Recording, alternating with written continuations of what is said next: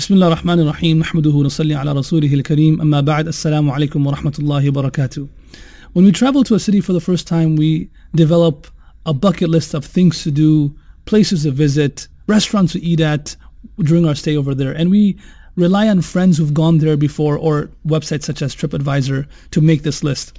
Same thing happens when you go to Mecca and Medina for Umrah or Hajj people will tell you things like, oh, you this is the most exciting thing there, this is the most exciting thing there, and everyone has their own opinion. My personal favorite, not to say one is more or less than the other, the thing that I look forward to every single time I go to Makkah and Medina, the thing that I'm excited about is the arrival in Medina al-Munawwara.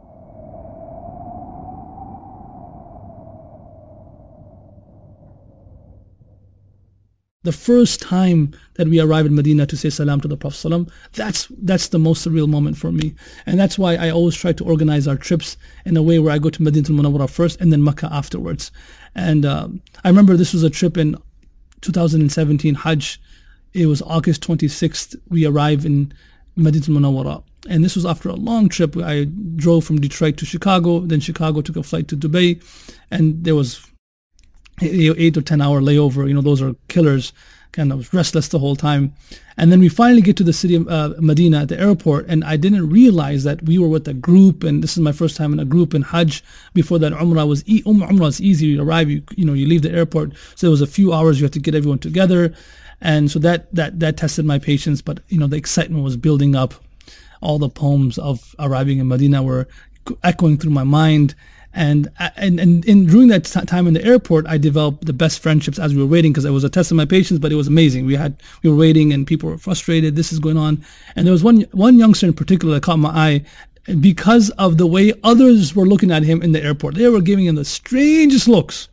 It's it's it's how it's how people like the you know Homeland Security or the airport security in, in, America looks at me when I walk into the airport with my big turban on, like that. They were looking at him like that, like the strangest look. And I, I, I can resonate with those looks. And there was the security of the airport, the staff members, everyone was just looking at him all strange. And I didn't realize why they're looking at him strange. And because I just came from America. But then I realized after a few moments, they're looking at him because of his really high shorts. He was wearing shorts and his hands were in his pocket. His shorts were at least like seven or eight inches above his knees. I told him, you know, he, he's in the Guinness Book of Records for wearing the highest shorts ever in the Medina, in Medina Munawwara. And poor guy didn't know any better. You know, he's just innocent youngster who came to Medina Munawwara for the first time. You know, didn't have any, didn't know anyone. Allah accepted him. You know, Allah accepts everyone from all walks of life. Allah accepted him to be in the city of Medina and perform Hajj. And only Allah knows how much he really benefited and truly benefited from this journey. So he had a really kind heart, generous person. One day we'll speak about him as well. We were waiting and these two women, there were old, um, elderly women in our group. They were on their wheelchairs and they had to be pushed. And he just automatically starts pushing one of them, and I just follow pursuit. It was he gets all the reward because he started first, and then I start pushing, and these women start making du'a for us, and their du'as were, oh Allah give him a pious spouse, beautiful, and you know, salihah, mu'mina, afifa, taqiyya. They started, and they didn't, they didn't realize I understood Arabic. So after a few moments, I stopped the wheelchair, and I, I go up to the lady. I say, Mother, I'm already married, so don't make dua for that, please. And and I didn't tell her what dua to make. I just said, just don't make that dua. Alhamdulillah, I'm already married. So then she changes her dua and she starts making dua that I have, you know, pious children that are the coolness of my eyes and just a few few months later, like in March of the next year, I had my third son, Hussein. Um, I didn't know my wife was expecting at that time, so I, I do believe she, this um, son of mine is the is the manifestation of the du'a of this woman that we were just serving. Because anyone you serve, Allah accepts their du'a. And she, other, the other one made du'a for him to get married, and he ended up getting married, and he, him and his wife are living in the Bay Area now. So then we finally get on the bus and while we're on the bus, you know, I usually, all the poems of arriving in Medina are going through my head. Uh, one in particular, हम मदीने में तन्हा निकल जाएंगे और गलियों में कसदन भटक जाएंगे हम वहाँ जाके वापस नहीं आएंगे ढूंढते ढूंढते लोग थक जाएंगे So this po- this poet's, you know, this is going through my head. When we get to Medina, I'm just gonna wander in the streets of Medina. People are gonna look for me. They can't find me. And then finally, as the bus is arriving close to the to Haram, you start seeing the green dome. जैसे ही सब्ज गुम्बद नजर आएगा बंदगी का करीना बदल जाएगा sir झुकाने की फुर्सत मिलेगी किसे खुद ही पलकों से सज दे टपक जाएंगे He says, when I first see the green dome and I'm getting closer to the haram, how can I, how would I even out of humility put my head down and do sajda?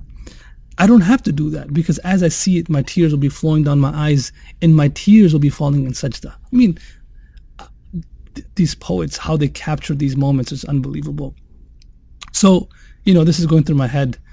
And then we arrive at the hotel and when we get there, when we get there, our our rooms are not available for us. We can't take a shower, get ready to go. So it was it was kind of uh, you know a, a, bummer that we couldn't go right away. But nonetheless, we we took advantage of that moment, and at that moment they were going to uh, Mount Uhud for ziyarat, and Sheikh Umar Sulaiman was in that group. So we just said, you know what, let's go for ziyarat. And then we went for ziyarat. And then so all day we end, end up spending three four hours more. And now the excitement's building up building up. And the people that are with me are their excitement is building up. And then we finally get back and our rooms are open. And now we can go to say salam for the first time. And now as we go uh, to haram to say salam with a group of youngsters we're walking in many of them for the first time and i walk through the door right and there's a few of us that were with me they just froze as they were entering the door to, of the masjid, they froze. I looked back, I said, come on, let's go. And I this story I've heard from other people as well. I said, come on, let's go. They just froze. They couldn't speak. First time coming, but they couldn't they just couldn't come inside.